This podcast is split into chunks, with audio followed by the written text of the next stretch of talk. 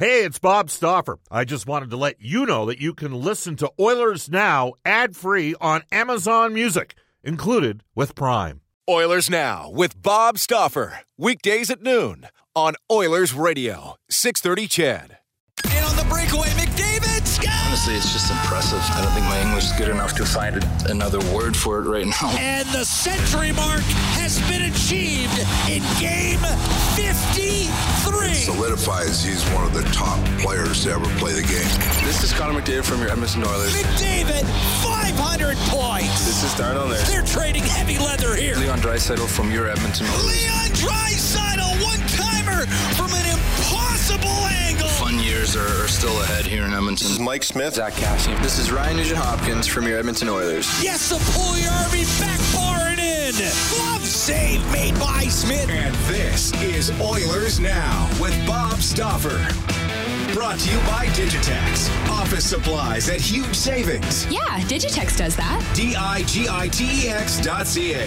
Now, Bob Stauffer on the official station of your Edmonton Oilers. 630 CHED.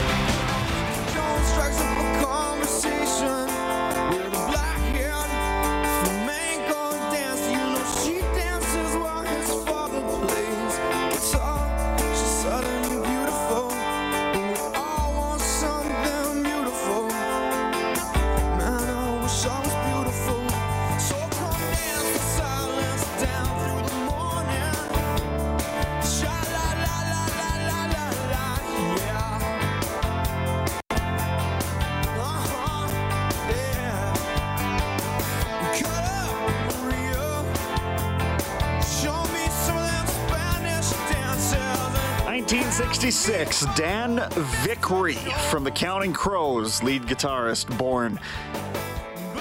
Big band in the '90s. A little more radio rockish than we might typically open up with on Oilers Now, which is brought to you by Digitex. Buy or lease your next office network printer from the digitex.ca e commerce store, Alberta's number one owned and operated place to buy office IT and supplies. Brendan Escott in again today. Pleased to be joined once again by the voice of the Oilers here on 630 CHED along with Jack Michaels. It is Cam Moon back in studio. Mooner, great to have you back. How you doing? Doing very well. Great to be here. Excellent. Little counting crows. Nice touch. Yeah, you Yeah. Uh, you were just getting back from BC. Hey, the weather did you well. Okay. It was okay. Yeah. It uh, it's it rained enough that the the smoke went away. Perfect. That's good. And they got rain, which is important. Yes. Yeah. There, there was a lot of smoke when I was in BC uh, towards the end of July. Not not a good scene. Certainly a better scene there. Uh, and finally, some hockey news to talk about. So I'm glad you're in Well, studio yeah. with me here. A couple of big contracts signed this morning. We joked that after Andrei Svechnikov signed his eight-year contract extension, that that was it. There couldn't possibly be any more news. And, and then about an hour later. The Philadelphia Flyers said, hmm, I see what you've done. We're going to do the literal exact same thing with Sean Couturier. This all is your top story for Legacy Heating and Cooling. Get your AC today with no payments and no interest for a year. That's how you build a legacy. Legacy Heating and Cooling. Yes, the former second overall pick from 2018, Andrei Svechnikov, signing an eight year, $62 million contract extension. It keeps him in Carolina. That's a $7.75 million AAV. And frankly, for the guy that leads that draft class now through 205 career games played, up at 140 points, uh, they had to get this player locked up. Bit of a down year last year, given the high bar that he set previously. But you know that this was a fixture of the, of the Hurricanes moving forward. Now they've locked it up. Locked it up. A guy that's still on the upswing. Like they haven't seen his best years yet, and they've they've got him tied up and good numbers in the playoffs too. Like this guy is showing up for for big games for these for these guys. So yeah, I'm I'm not surprised that from a team point of view, you'd be very excited to get this done. Uh, from the player's side, I'm guessing he loves Carolina to to lock in for eight years, eat up some uh, UFA years. He, he clearly loves being there. So a good fit and good work on the Hurricanes to get one of your uh, your young stars, you know, put to the, get that contract put to bed and know that you're that you've got him for eight years. That's that's outstanding for the team. And, and like you're saying, by the time this contract is done, he'll only be 29 years old. Yeah. So this is you look at a, a situation like this where he can lock in a pretty reasonable dollar value for himself, and yet still have an opportunity to get paid again sort of like Zach Hyman did entering his 29 year old season, uh, but obviously a different caliber of draft, you know, capital used on those two players. So there you go. Now, the other deal, uh, Svechnikov, I should note, he's 21, okay? So Uh, Couturier at 28 getting the exact same deal, there's probably a lot more risk taken on by the Flyers in committing that kind of term to a player who will be 36 by the time his contract is over. And he's one of the ones that goes into the corners. Couturier is one of the ones blocking the shots. That's why he won the Selke Trophy in 2019 20. So is his style of game going to lend himself to that kind of longevity or that kind of production over the length of that contract? Probably less of a guarantee than Svechnikov, but at the end of the day, you also have to keep your guys in your colors, as we've seen over the course of this Oilers summer. Couturier has never played anywhere else. He was drafted to Philly, and so they lock up their guy as well. There's probably going to be the last two years of that deal where you're like, oh boy, you know, it might be a little tough, mm-hmm. but you're right. You want to keep your guys, and and that, that's usually don't see a guy like uh, Svechnikov at that age uh, with the production he's had so far that locks in for eight years at this at this juncture of his of his uh, career. This one uh, that Sean Couturier did today, that's a little bit more yeah. what you expect, um, for sure. So I, am guessing the last two years of that contract won't look quite as good as the last two years of the Svechnikov contract. But still, hey, they got it done, uh, and I would think Couturier is extremely happy uh, to know that he's staying in Philadelphia. You want to keep in touch with us? You can do so on the River Cree Resort Casino hotline, 780-496-0063. Live entertainment back at the River Cree with Honeymoon Suite and the Headpins. They're on stage September 3rd. April Wine rocks the house September 18th. And Hotel California, the Eagles tribute band, they play Friday, October 29th. Details at rivercreeresort.com. Of course, the conversation continuing throughout the course of the show on the Ashley Fine Floors text line as well. That number again, 780 496 0063. Get the new floors you've always wanted, 143rd Street, 111th Avenue, or head to ashleyfinefloors.com for more. You heard today's top story. Also in the south of the province, the showdown between Canada and the United States at the Women's World Hockey Championship. It's always a barn burner. It's always a good one. You talk to, we've heard on this show even in the last few weeks from Sarah Nurse, Emerance Maschmeyer, and and the way that they talk about the rivalry and the way it always seems to unfold on TV or in person, if you're lucky enough to get there, won't happen this time. No fans at this particular event quite yet, anyway. But I mean, this this always delivers, and it's an important one in group play action, as I understand it as well. So yeah, well, yeah, I'll set up for how the teams are ranked for the quarterfinals. Is that correct? Yeah. Yeah. So, and any time they play, even if it's an exhibition game, I mean, they're playing hard. And I know the the Americans have done very well here in the most recent past, but it should be a great matchup later on. Four o'clock puck drop tonight.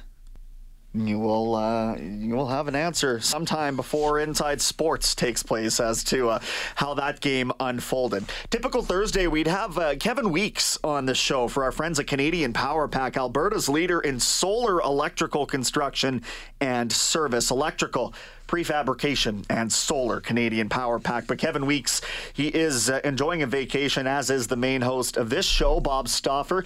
Brendan Escott here with you, along with Cam Moon. An early timeout on Oilers now because we're back with Andy Strickland on the other side. 1216 in Edmonton. Brendan Escott here. Cam Moon riding shotgun for the rest of the week. Bob Stauffer back on Monday. We're going to head now uh, to the River Cree Resort Casino Hotline. I guess I could tell you who's on today's show. I uh, missed that part of it. Uh, moments away from hearing from Andy Strickland. He uh, works for Bally Sports Midwest, covers the St. Louis Blues, but the NHL as a whole as well. Uh, so we'll get some thoughts on Vlad Tarasenko, uh, what they did this offseason down in St. Louis, and also some comments that were made on Strickland's podcast with Cam Janssen. Then Dennis Bernstein will join us from the fourth period, Sirius XM NHL Network Radio. Uh, Bernstein will talk about the California teams and, uh, you know, whether they may be in on somebody like Jack Eichel. They've got plenty of assets in both Los Angeles and Anaheim to get that done. It's just a matter of whether they want to assume that risk. And then some open talk time after the 1:30 news as well. But without further ado, let's connect with our man in St. Louis again from Bally Sports Midwest. We welcome to the show Andy Strickland. Andy, you're on with Brendan and Cam. How's it going today? Brendan and Cam. It couldn't be better, man. Everything's good around here. How about you guys? Excellent. We're doing okay. We got some beautiful weather here in northern Alberta, which we don't get to say for a greater part of the year. So we'll uh, we'll take that for what it's worth. And and hey, maybe we'll drop the puck here with you because more rumblings coming out yesterday that Vladimir Tarasenko's still being shopped around by St. Louis, but obviously, you know, with the shoulder issues and the seven and a half million dollar contract hanging around his neck like an albatross. I wonder how many suitors are left. And so let's get your thoughts, Andy, as to whether he will begin this season in St. Louis and, uh, you know, where he might end up elsewhere. Well, it's tough to really say, right? I mean, because you just mentioned it. He's got the big time cap hit. Even more so than that, he's owed $9.5 million this coming season. So somebody's got to be able to pay that. Um, you know, you look at his back to back to back shoulder surgeries. He's got the injury concern, which um, you know has a number of teams obviously um, you know looking at that as a as a pretty sizable risk.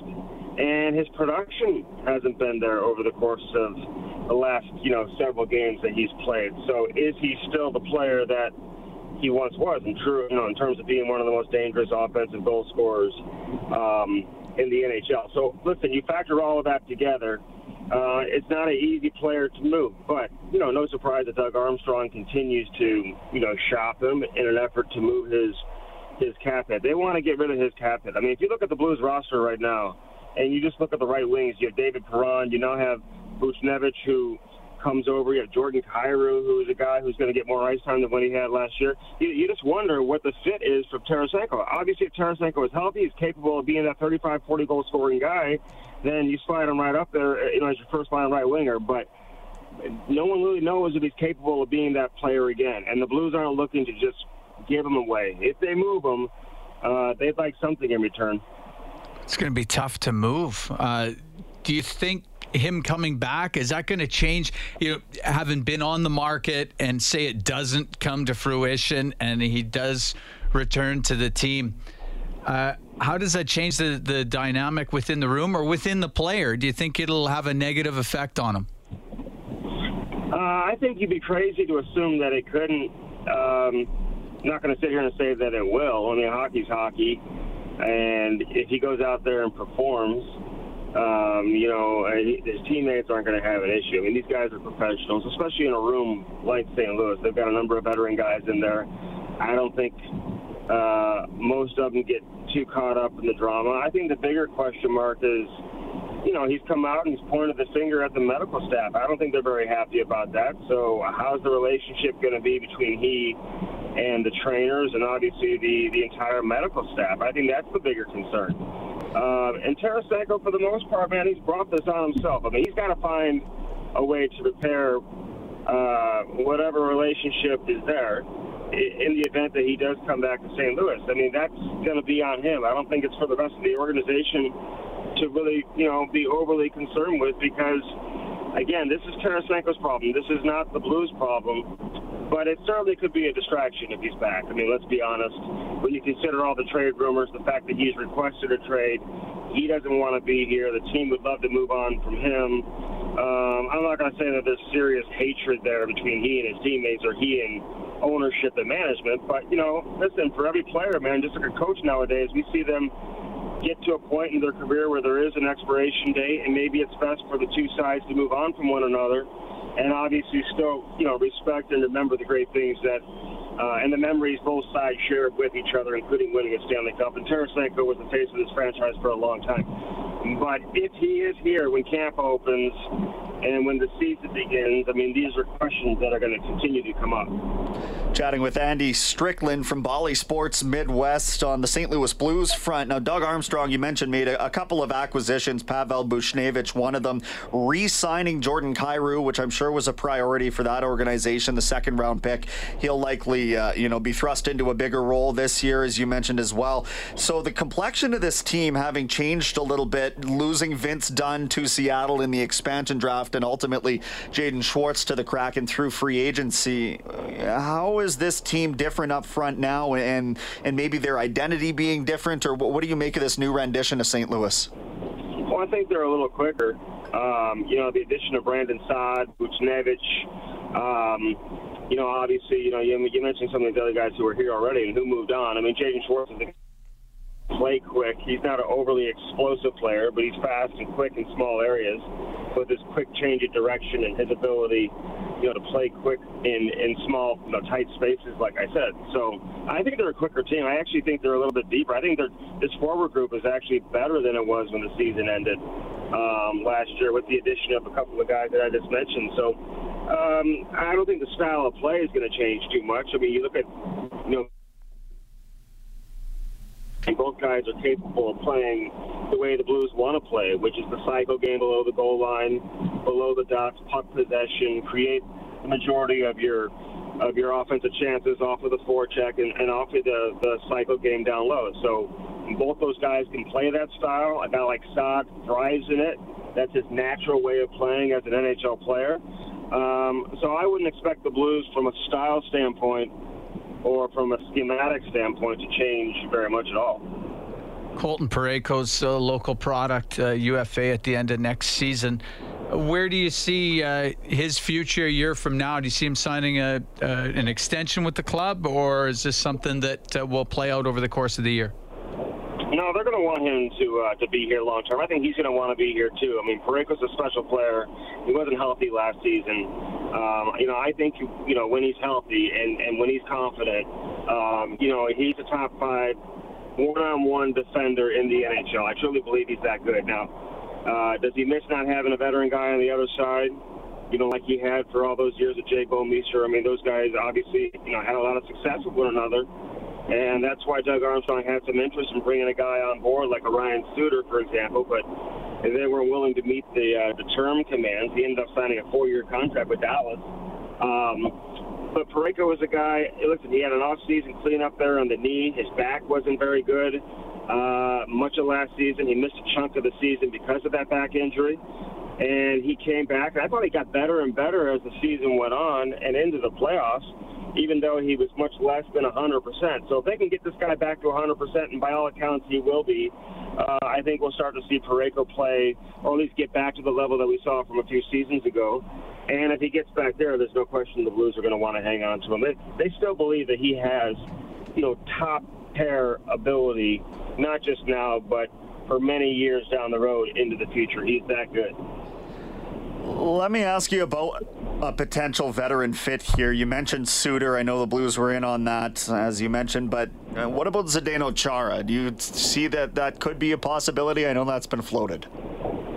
Yeah, no, I don't. I actually reported maybe a week ago or so that if Chara does return to play, and again, that's if he decides to come back and play in the NHL, he wants to stay in the Eastern Conference. His family lives in Boston during the course of the season.